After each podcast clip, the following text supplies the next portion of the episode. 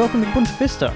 I am Theo, and I am here in a cave approximately 3 million years BA. That's before Avatar. I've got a lovely little rock in my horrible, almost human paws, and when I look at it, I can see the face of a man that I see when I look directly down into a stream, and that makes me feel good.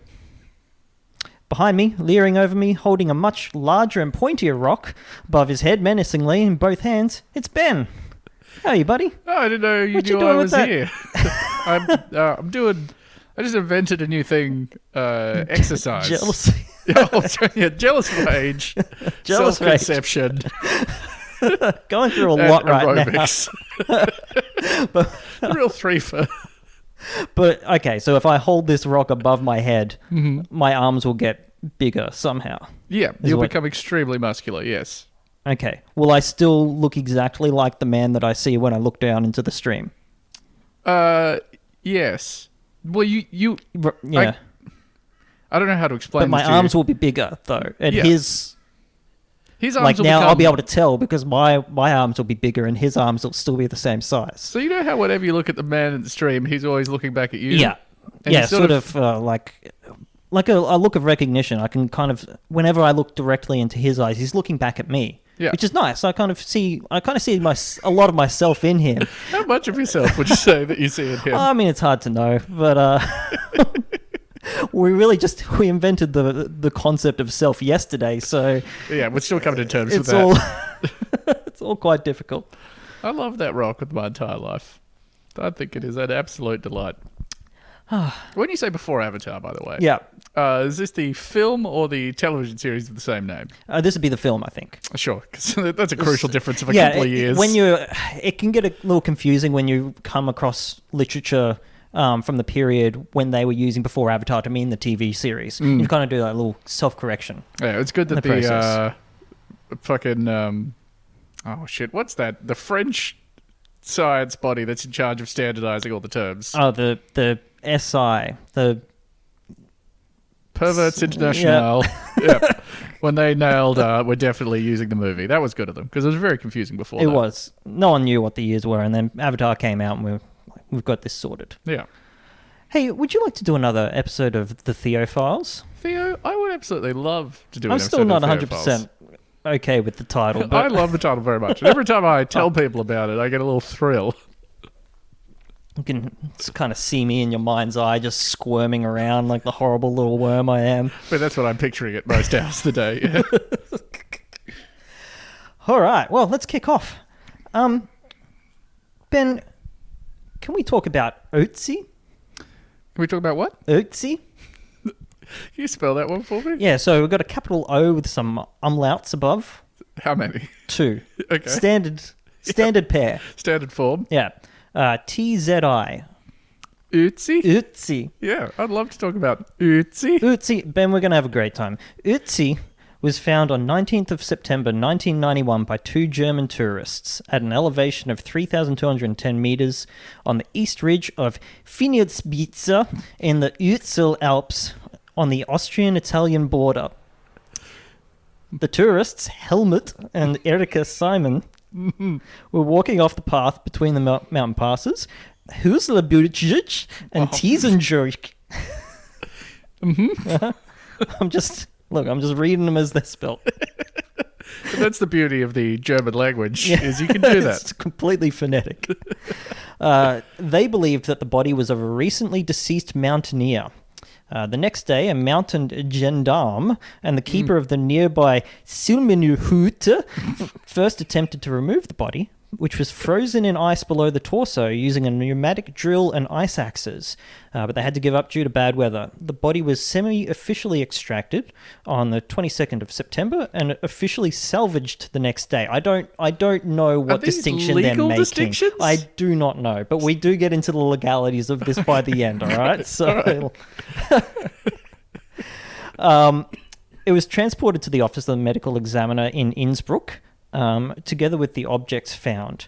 On the 24th of September, the find was examined there by archaeologist Konrad Spindler of the University of Innsbruck, who dated the find to be about 4,000 years old, So based like on a- the typology of the axe among the retrieved objects. Not very recent then. Not very recent. No. No. But we'll kind of get into why they thought this was the case. He's wearing a very stylish modern jacket. Throw them off. This man's wearing Carhartts. Just through parallel processes, he managed to invent the jacket, the the Road Warrior jacket. It's like, have you seen those? Uh, it'd be like photos of Victorian people wearing like freakishly modern looking sunglasses or whatever. Where Yeah. you're just like, oh, that guy's far too cool to be from the past. Are you sure? Um, but okay, so I I love Utsi. I think for my mind, it is the single most interesting corpse ever found. wow, that is a huge claim. Um, so they've taken it, they examined it, measured it, x-rayed it, dated it.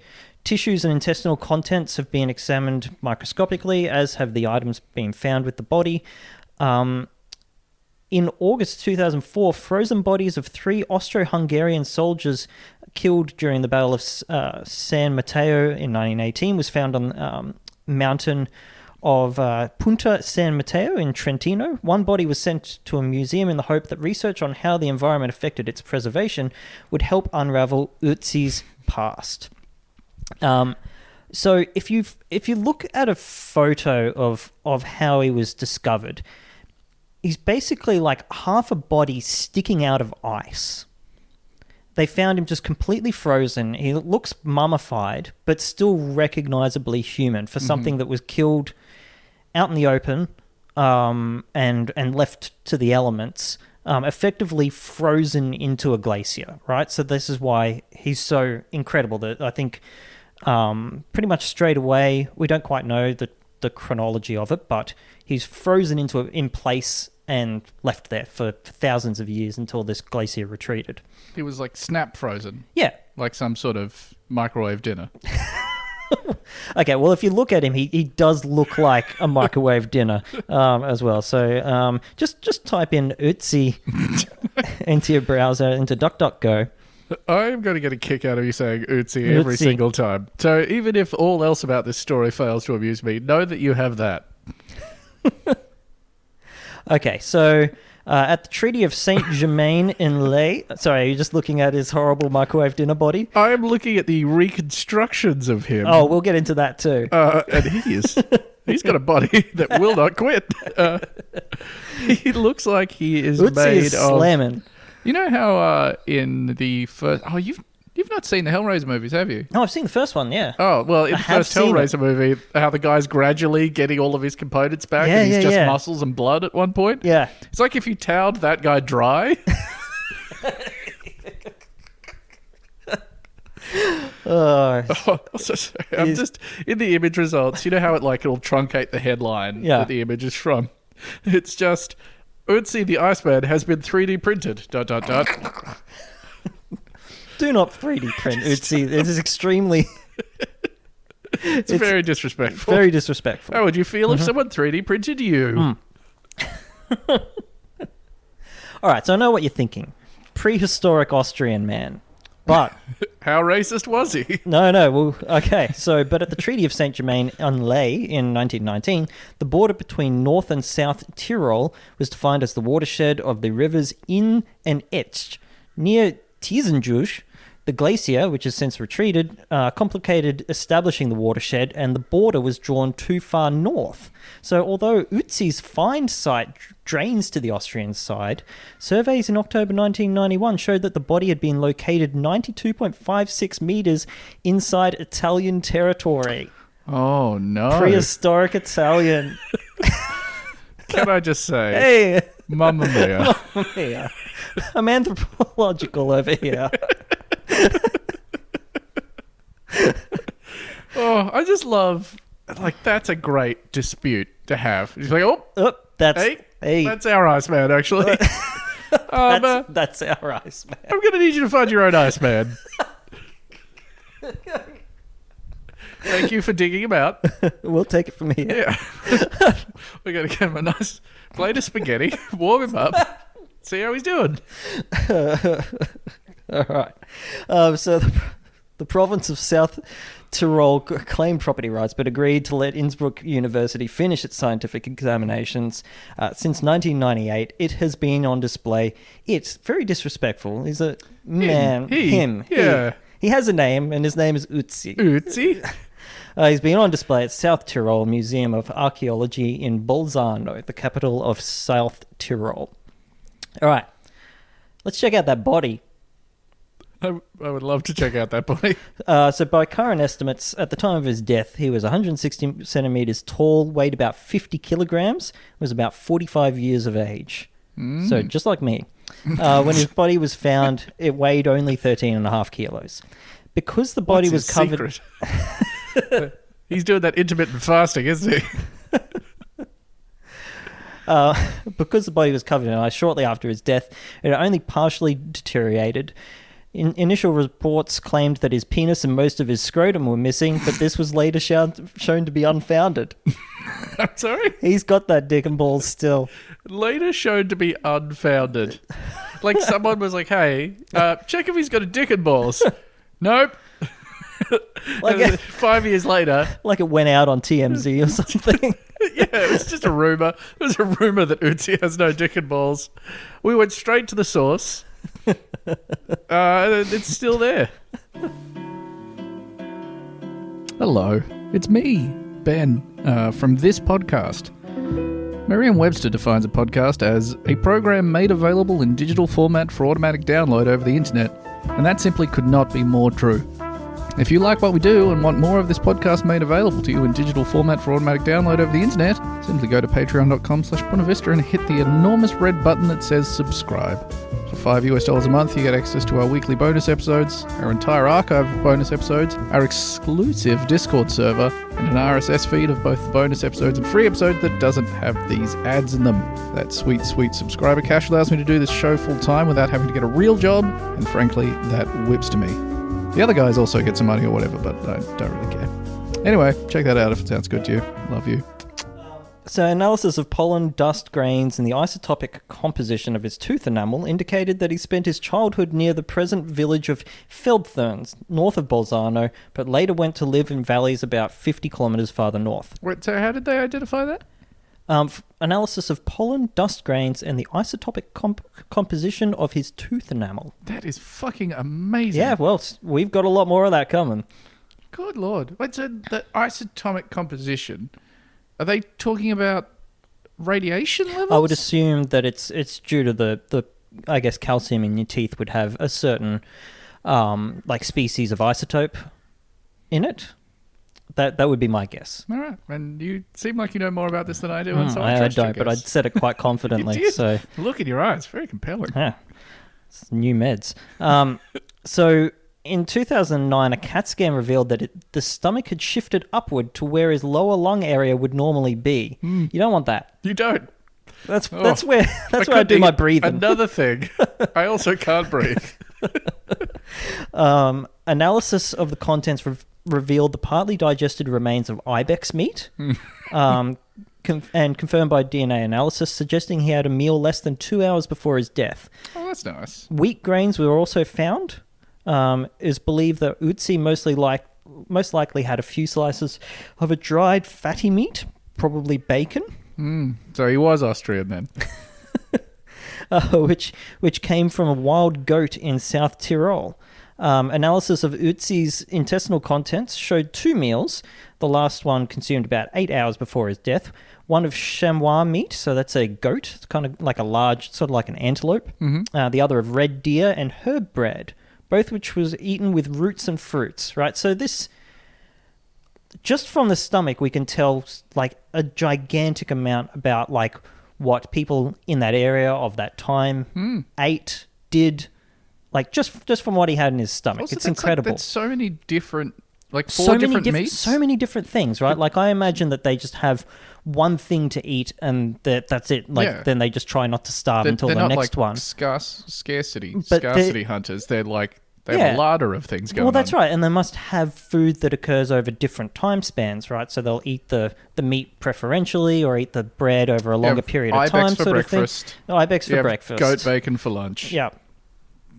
you this have. guy was living. he was. Yeah, not anymore. No, He was living right up until the moment where he died and was frozen into a glacier. that's right. As are we all. It's so true. Um, The glacier's coming for all of us. The grain also eaten with both meals was a highly processed Eichhorn wheat brand, uh, einkorn, sorry, uh, quite possibly eaten in the form of bread. In the proximity of the body and thus possibly originating from the Iceman's provisions, chaff and grains of einkorn and barley and the seeds of flax and poppy were discovered, as well as kernels of sloes, which are small fruits from the blackthorn tree, and various seeds of berries growing in the wild. Um, so hair analysis was used to examine his diet from several months before. Pollen in the first. This they, is amazing. They are mining every part of this man. Scientists. Um, pollen in the first meal showed that he'd been con- it had been consumed in a mid-altitude conifer forest, and other pollens getting getting very heady po- uh, conifer back palate taste. it's coniferous. Uh, and other pollens indicated the presence of wheat and legumes, which may have been domesticated crops. Uh, pollen grains of hop hornbeam were also discovered. This guy's just eating everything. He's eating his way across Italy. Or he just had like a couple of packets of jerky and a fruit and nut trail mix on him. he popped out of the shops. He got those like weird Just brands one that scoop aren't of everything, please. Yeah. Um, so the pollen was well preserved, with the cells inside remaining intact, indicating that it had been fresh at the time of Utsi's death, uh, which places the event in spring or early summer. Einkorn wheat is harvested in the late summer and sloes in the autumn, which so it must have been stored from the previous year, Oh, which is fun. yeah. Um, so high levels of both copper and arsenic were found in his hair. Uh, this, along with Utsi's copper axe blade, which is 99.7% pure copper, led s- scientists to speculate that Utsi was involved in copper smelting. Hmm. Yeah, right. Smart man. Um, so, by examining the proportions of his tibia, femur, and pelvis, Christopher Ruff, uh, big, uh, any rough hands in, in the uh, in the audience, People at home listening to this going, "Woo, that's my boy. my guy, there Uh, he is." So it indicates that Utsi's lifestyle included long walks over hilly terrain. This degree of mobility is not characteristic of other Copper Age Europeans. So Ruff proposes that this may indicate that Utsi was a high altitude shepherd. and also a coppersmith. This is also quite terrifying to me because I'm thinking about like, you know, at the end of AI, the weird robots that thaw Yeah. out the child. Yeah. Uh, I'm picturing those guys finding my body and being like, "All right, from looking at his bones, we can tell he was recumbent 90 percent of the day. Yeah. Looking at his, His, stomach, his dick didn't work. it was possibly the softest dick in human history. Uh, he largely just ate weird chips that he bought from the Asian grocers. Yeah. It seems he had uh, a lethal amount of THC in his bloodstream. Completely hollow bones. It looks like he drank 560 liters of beer a day. That doesn't seem right. Um, all right, so using 3D scanning technology, a facial reconstruction has been created for the South Tyrol Museum of Archaeology.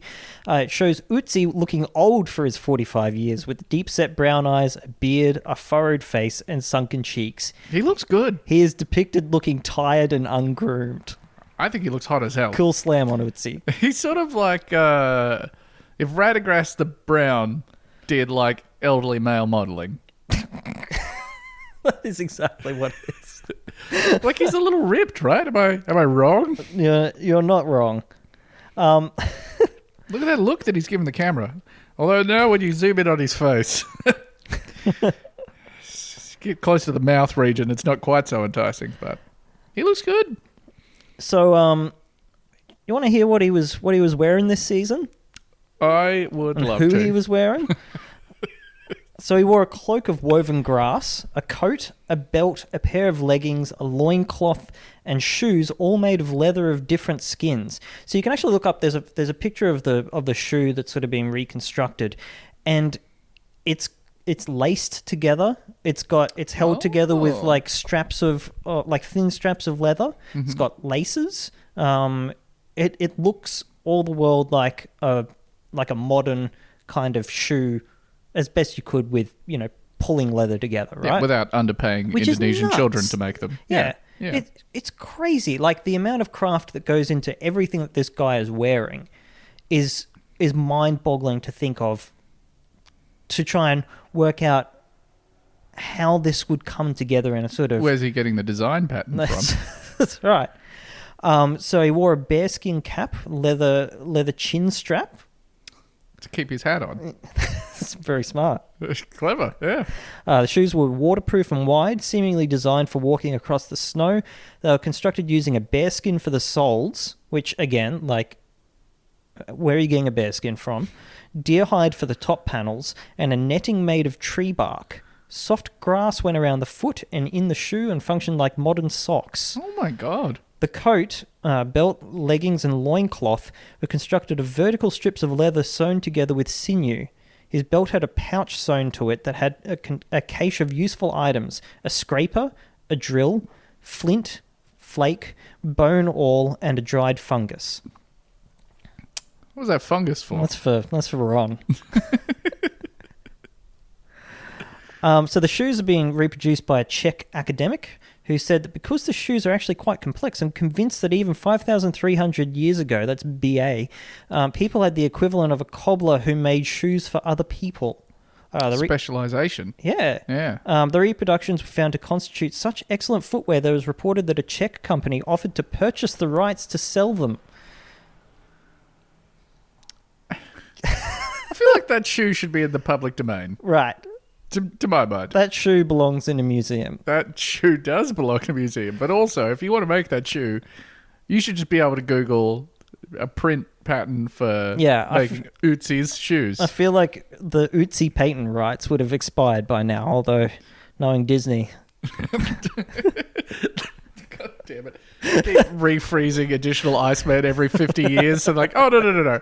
We've maintained the copyright on the Iceman. All right.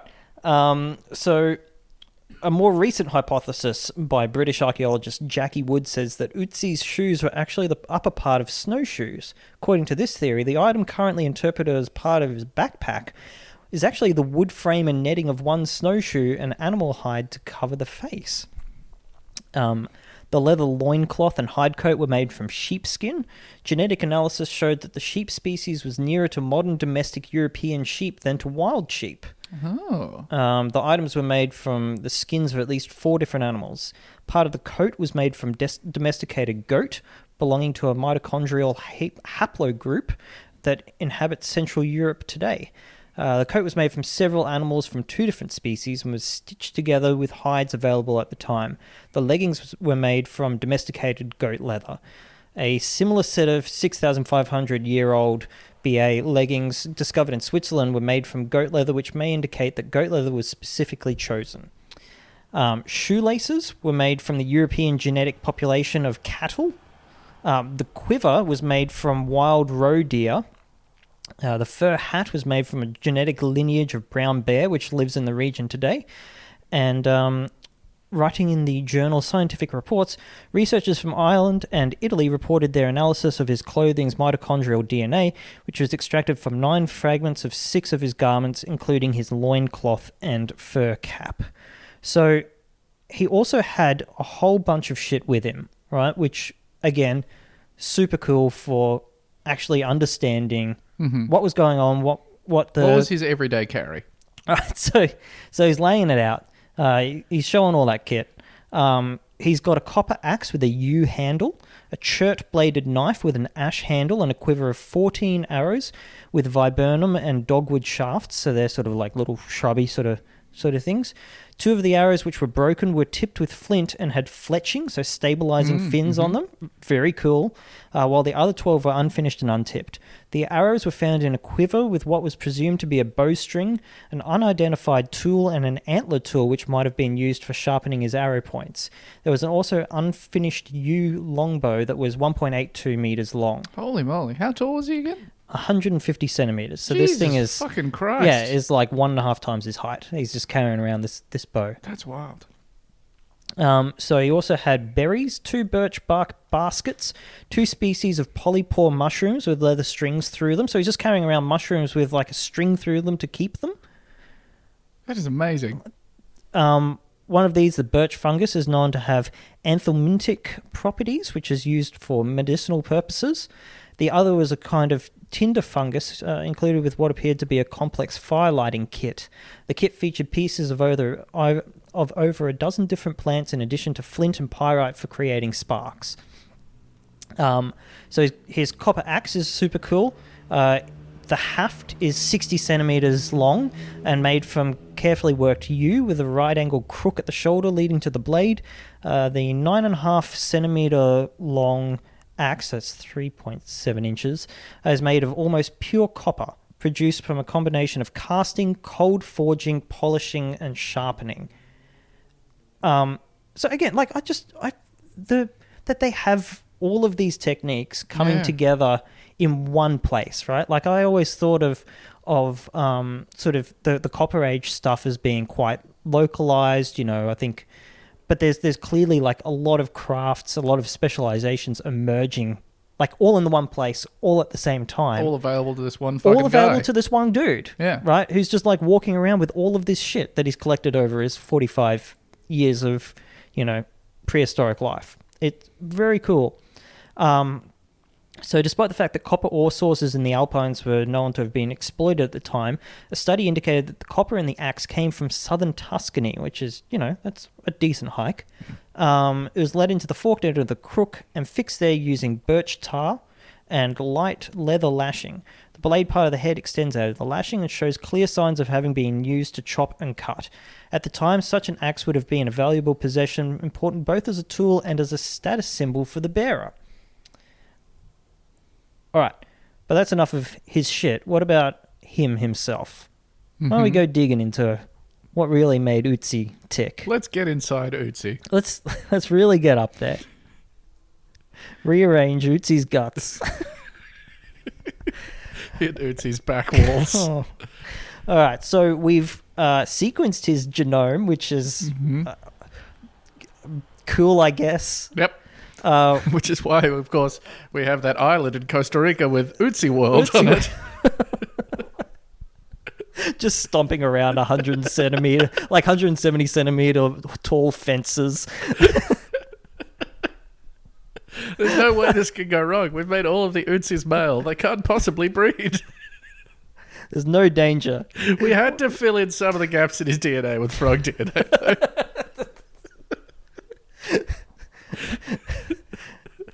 So he can jump upwards of four meters directly in the air.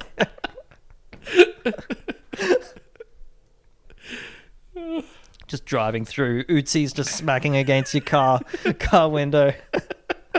no, no, it's fine.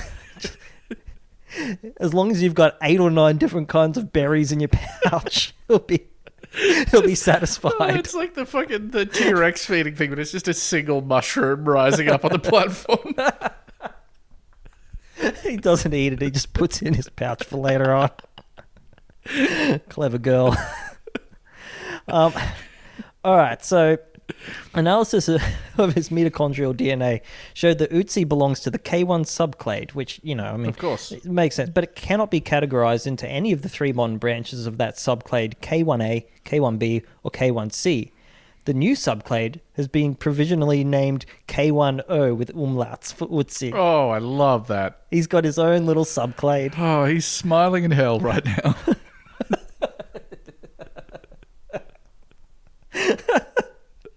That's right. Utsi was a chronic masturbator.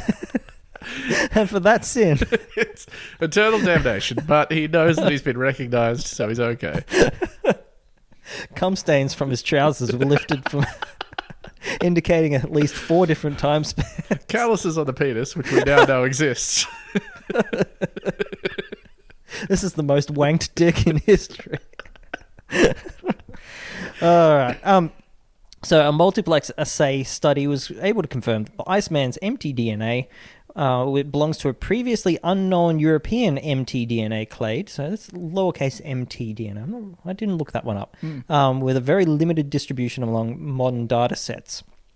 Uh, So he's most closely related to Southern Europeans, especially to geographically isolated populations like Corsicans and Sardinians. Yep. Um, DNA analysis also showed him at high risk of atherosclerosis and lactose intolerance. This Oh. man, this is an Utsi with diarrhea.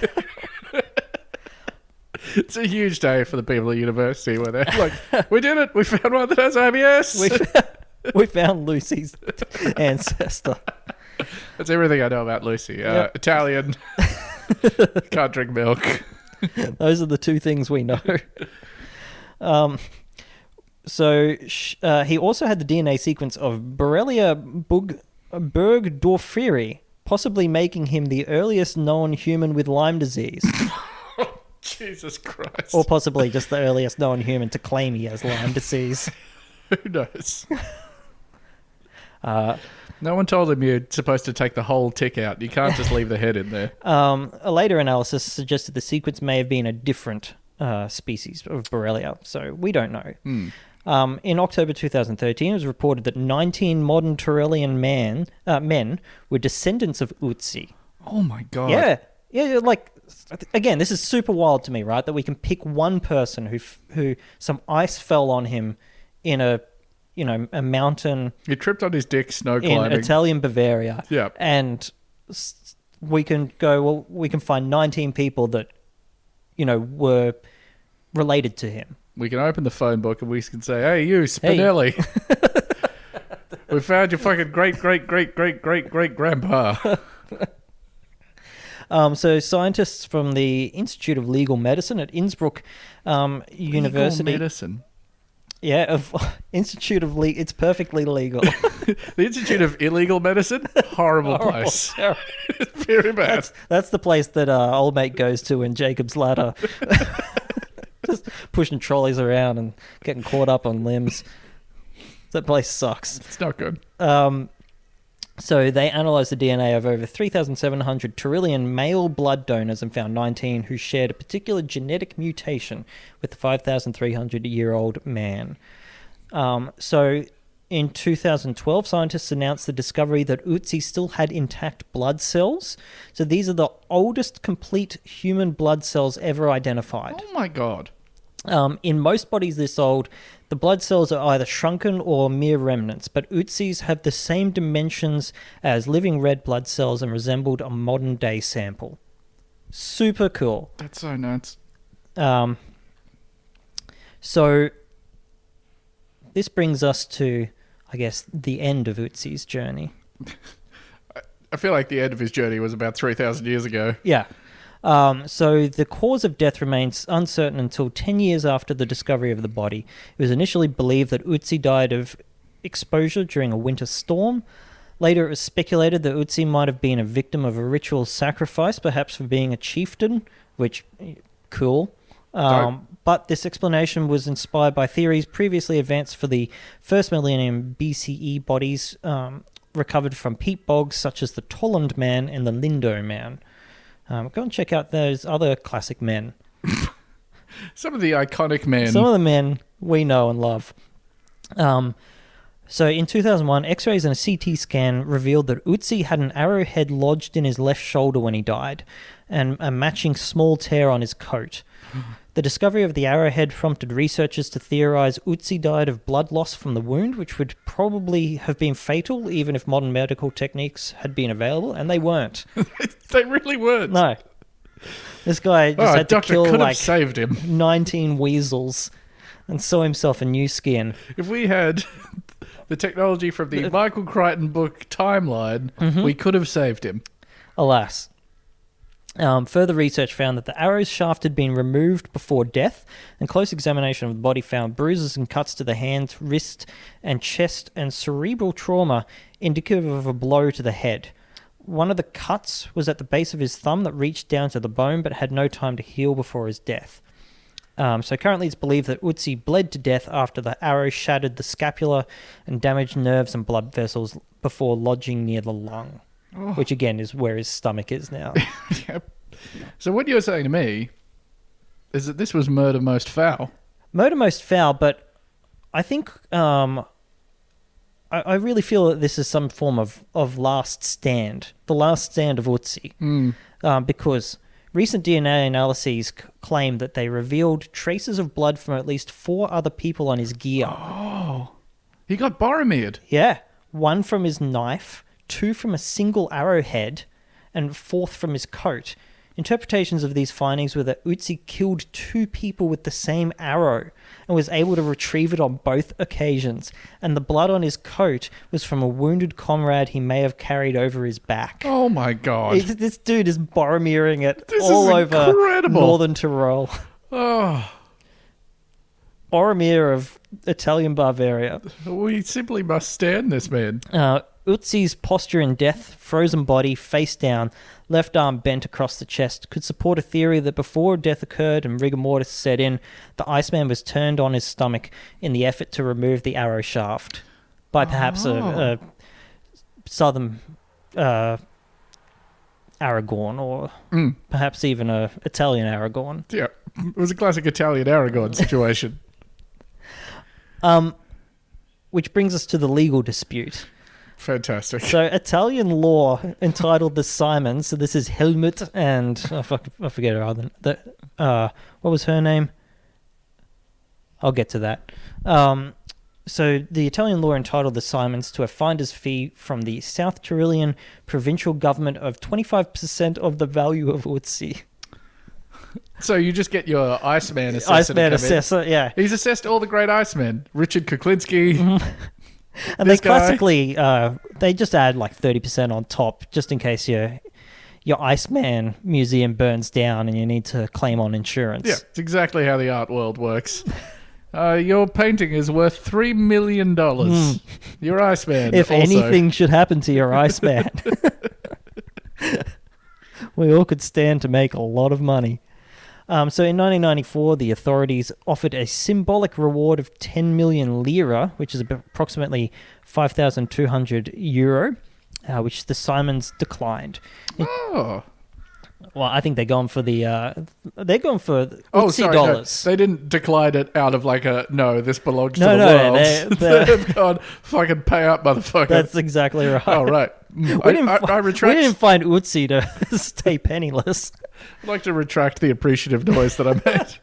Uh, in 2003, the Simons filed a lawsuit which asked a court in Bolzano to recognize their role in Utsi's discovery and declare them his official discoverers. The court decided in the Simons' favor in November 2003. At the end of December that year, the Simons announced that they were seeking a US $300,000 as their fee, kind of an Utsi finder's fee. yeah. I like they didn't find him on purpose. They didn't go. You don't know that.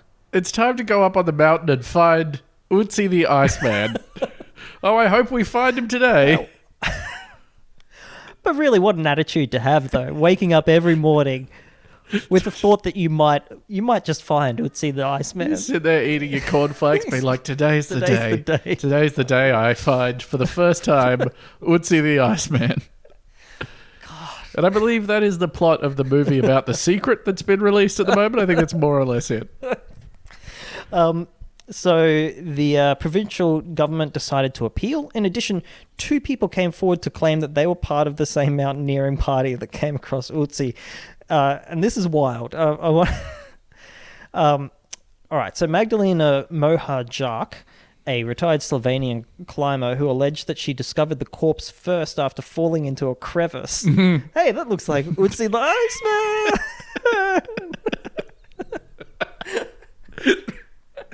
Oh my gosh, hasn't been so distracted by spotting By Utsi the Utsi the Iceman that we slip into a crevice. Oh, holy fuck! It's, sh- it's shortly after returning to a mountain hut. Guys, you are not going to believe this. I, f- I fell into a crevice immediately after discovering Utsi the Iceman. People just like completing a sentence. You guys, I found Utsi the the Iceman. you found him.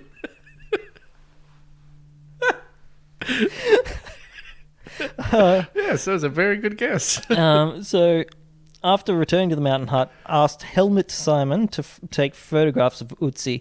She cited Reinhold uh, Messner, who is also present in the mountain hut, as the witness to this.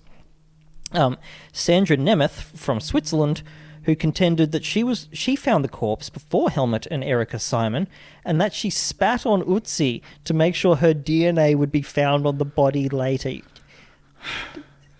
That is Disrespectful. Do not. It's rude. You didn't have like a bit of paper on you. You couldn't just be like, leave this here. Oh my god, You could just crack off a finger or something. And, that's some weirdly like extreme lateral thinking. yeah. So she later asked for a DNA test on the remains, but experts believe that there was little chance of finding any trace. Um, on the 29th of September 2008, it was announced that the provincial government and Mrs. Simons um, had reached a settlement of the dispute, under which she would receive 150,000 euro in recognition of Utzi's discovery by her and her late husband and the tourist income that it attracts. Helmut didn't live to see To the see- Uzi money come in. No, didn't see the Utsi money, or I guess the just the the appreciation of finding Utsi, The recognition. the, recognition. of finding Utsi the Iceman. I've always said that finding Uzi the Iceman is its own reward. Who needs 150,000 euro when you could be drunk at a bar? you'd be on cloud nine, wouldn't you? Oh god! Every, anytime you're out you'd in never public, pay. You'd never pay for a beer again. you'd walk up, you just like elbow Like, something oh, like, I haven't "Hey, been this thirsty since the time I discovered Utsi the Iceman. oh, you're Erica son. I should have known. oh, it's cold in here." That reminds me. Uh, I tell you what, that bartender sure looks a, looks a lot like Utsi the Iceman, who I discovered, by the way. yeah, who I've seen. I saw him first, First. incidentally, Well, in a while. in a while. yeah. Not since the Uruk-hai or whatever tried to kill him. Yeah. Um, but Utsi, I think, is having the last laugh um, from his horrible little lungs, Uh huh. which are also a stomach. From the pit of his combined lung stomach. kind of the cloaca of the organs. Why don't you just, you know, they do the same thing. They take stuff in, they push stuff out. It's basically the same organ. I also think that's what the heart does. And those are all the Those are organs all that I the can think of. Whatever the kidney does, probably the same. So, influenced by the curse of the pharaohs and the media theme of cursed mummies, claims have been made that Utsi is cursed. Sure. Uh, the allegation revolves around the deaths of several people connected to the discovery, recovery, and subsequent examination of Utsi. It is alleged that they have died under mysterious circumstances. Uh-huh. These people include co discoverer Helmut Simon and Konrad Spindler, the first examiner of the mummy in Austria in 1991. To date, the deaths of seven people, of which four were accidental, have been attributed to the alleged curse. In reality, hundreds of people were involved with the recovery of Utsi and are still involved in studying the body and artifacts found. You cannot swing a cat in the Utsi examination. Without hitting a live person who has examined Utsi the Iceman. It's been running on Broadway for tw- 12 years. Sold out crowds. Uh, the fact that a small percentage of them have died over the years has not been shown to be statistically significant. That's the tale of Utsi the Iceman. Can I can I add a little postscript to this story? Um, what I'm going to do is something I would normally never do. I'm going to read some tweets for you. Uh, these are tweets from uh, Sydney comedian and radio producer Max Laverne. Oh, beautiful Max. Mm-hmm. Prawn underscore meat. Uh, this first one, dated January 28th, 2019. Utsi the Iceman died because he threw his back out making that ass clap. Uh, this is another tweet, also from January 28th, 2019. It's, on a real, real Utsi bender. and Utsi on the brain. Uh, I'm so fucking sick of people talking about no talent celebrities like Utsi the Iceman, who are only famous for being mummified on the Austrian Italian border around 5,000 years ago. Okay, full disclosure. I think I know about Utsi the Iceman because of Max I Laverne's think I might also as well. Uh, May 24th this year, a lot of people credit Utsi the Iceman with getting them into Iceman.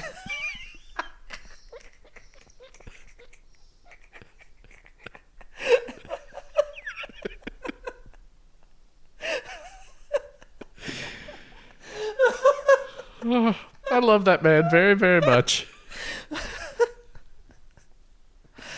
I like that pattern as well. So these are like the only tweets he's ever done about Utsi the Iceman. He did two of them on one day, He's on a roll. and then like five months later, he's oh, like Oh fuck! I'm still thinking about him again. going back to that well. 3 a.m. Going back to the fridge for more Utsi the Iceman jokes. Oh lord.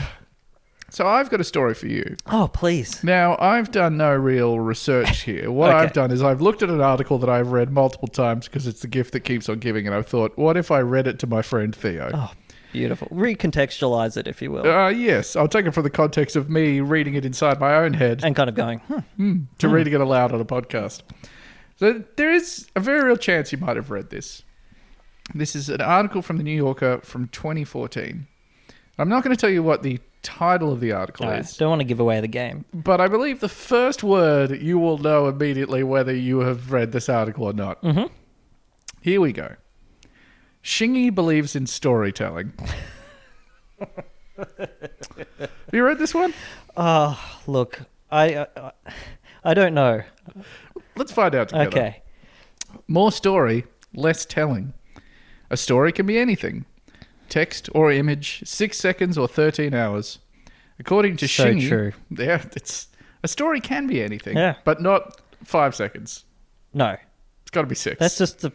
It has to it has to surpass the amount of time that it takes for you to stop feeling time as the present Hmm. and to distinguish as, as past and future, which is between three and eight seconds, I think. yeah, six. Yeah. Six to eight. Any, anything shorter than that is just a thing. If you've not done a full length Vine, it's not a story. It's not a story.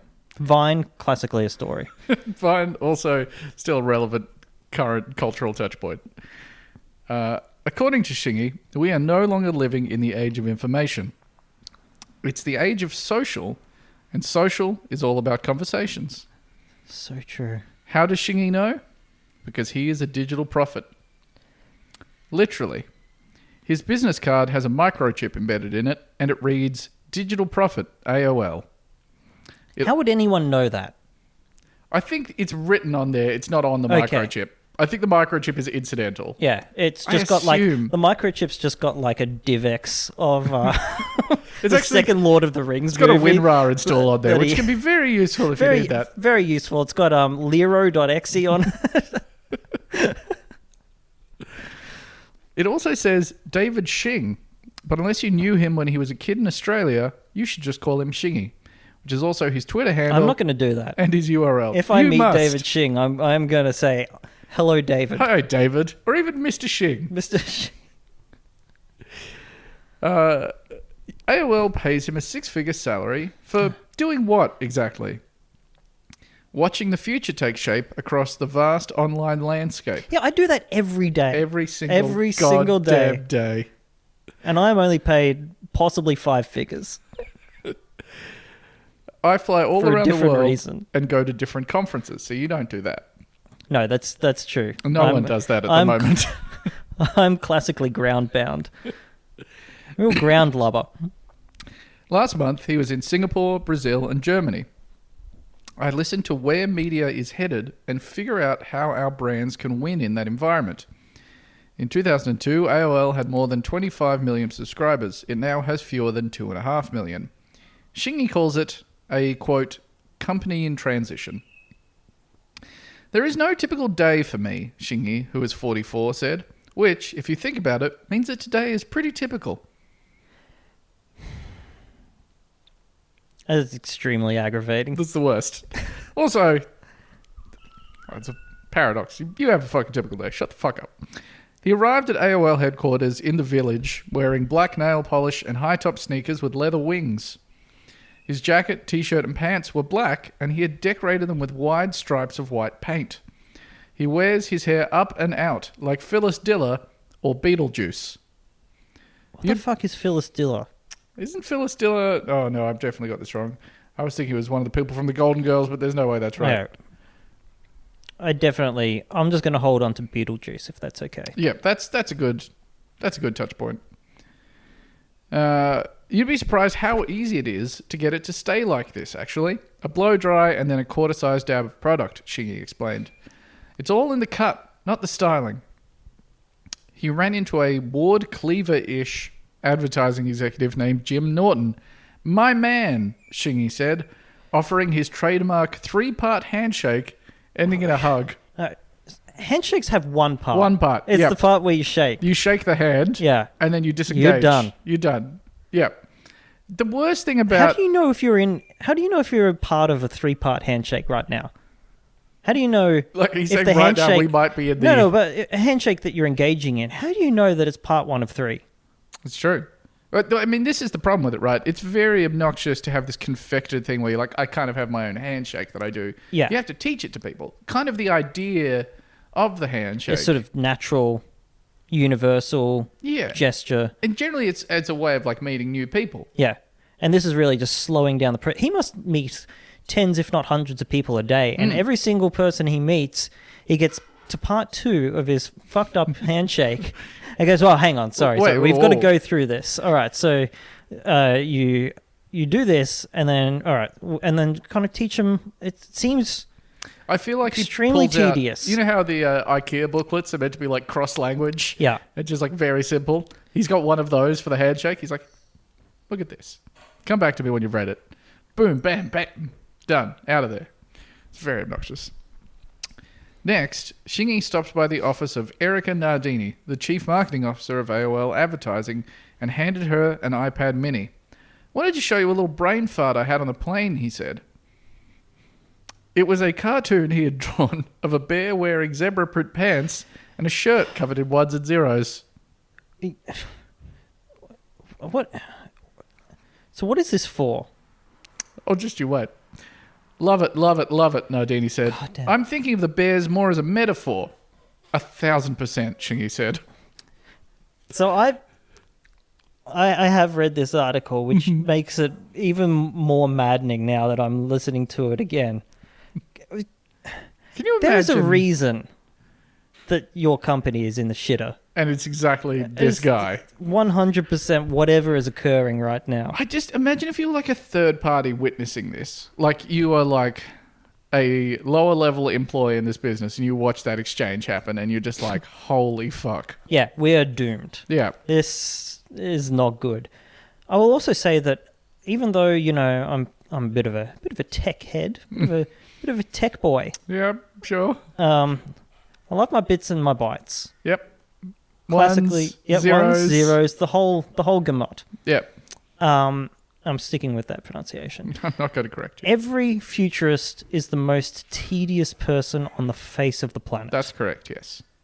Every single one of them should be rounded up, tried under. We can try them under like the witchcraft laws for you know telling the future or whatever. Yeah, there's probably some of those something still on the books. books. Yeah. Exactly, and just burn them at the stake. Yeah, and that's fair. Unless I, I really think that in like 2020, that's something that we can all get around. We're divided as a people, uh, as a as a world, Hmm. more divided than ever. And what I'm saying is that to bring us together, we can just round up everybody who has the word futurist in their LinkedIn profiles Mhm. And just set fire to them. we can probably take out the entrepreneurs while we're at it as well. the entrepreneurs, the um, gurus, yeah, gurus are anyone gone. that's gurus a white right collar out. worker that has guru Yeah, in their job description on LinkedIn, yeah. you're out. You're gone. if you're a code ninja, oh yeah, that's a that's cut off at the knees. rockstar developer of some kind. Terrible. You're out of there. You're gone. and the teen entrepreneurs will be tried under adult law. They deserve it certainly. Shingy is my muse, Nardini said. During this conversation, Shingy, I, I Sorry? know too many of these people. which ones? On which end of the relationship is the person that The- you're familiar with? The the the non shingy entity in this relationship. Most entities on this planet, non-Shingy. yeah, you could divide them into shingy and non shingy. It's not a very useful sort of semantic knife to divide the world up into, but you certainly can. you know, you, You You're play at the- Who, and you're just like, is it Shiggy? No. no. All well, right, that narrows it down. go upstairs at the club. go to the toilet. There's just one that's just got massive hair. you know, that's the shingy bathroom. You go in there, there's just no toilet. There's soft music playing and an We've reinvented the toilet. You can just sort of put your piss or your shit anywhere. Yeah. it's not our problem. Uh, there's something about like, I think the complete emptiness of everything to do with corporate life makes people crave Yeah. some.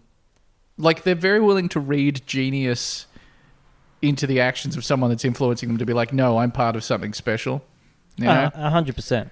Ugh, it's very depressing.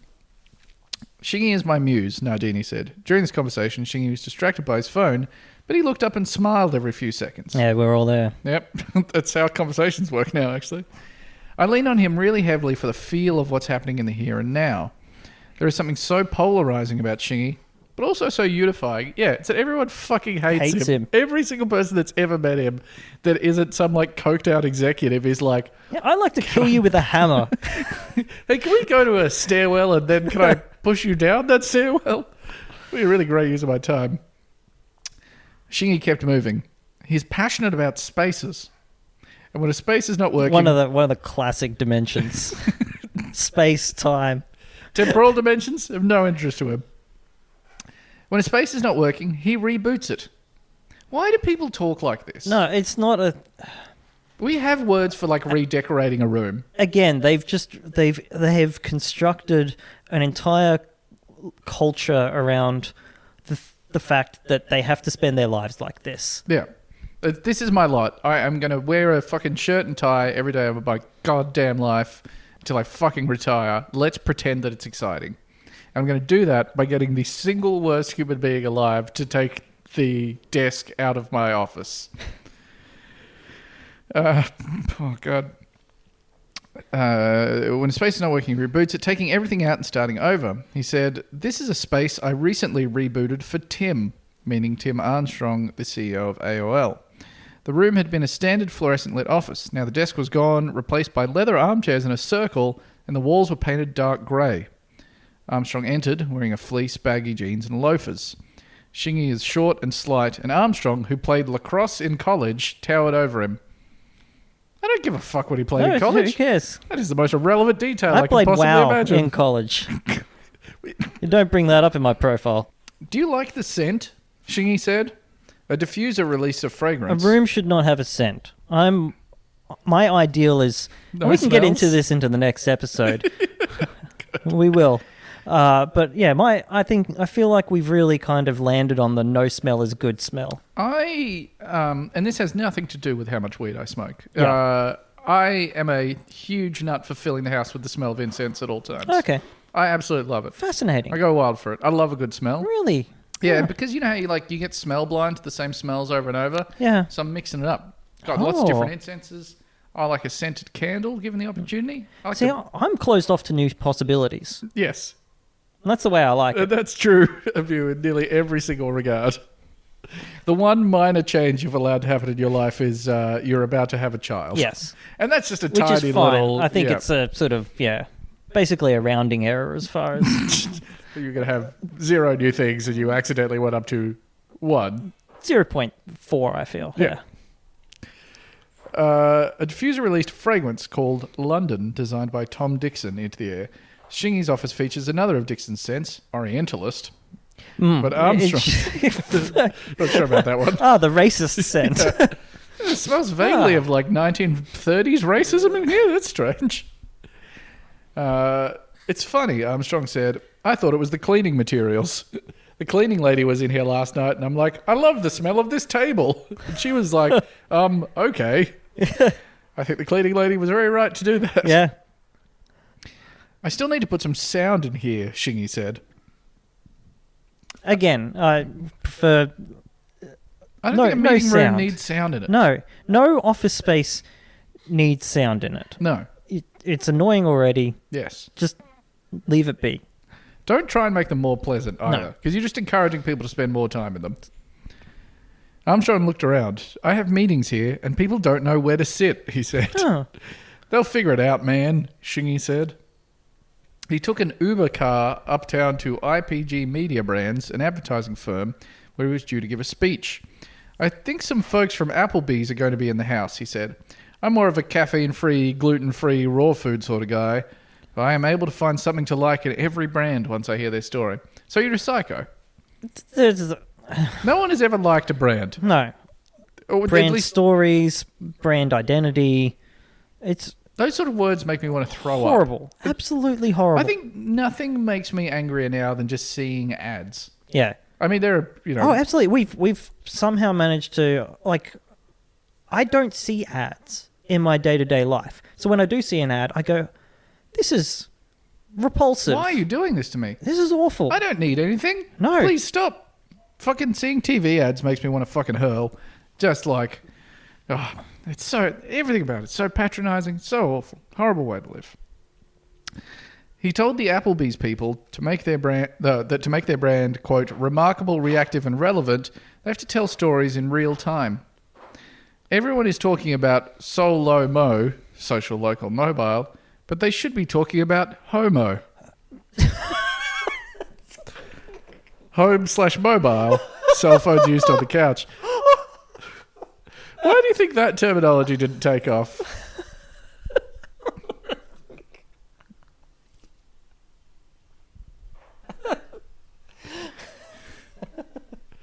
this was in 2014. Homo was a slur back hey, then as can well. Can we start talking about homo, please? Hey, I feel like not enough people these days are talking about homo.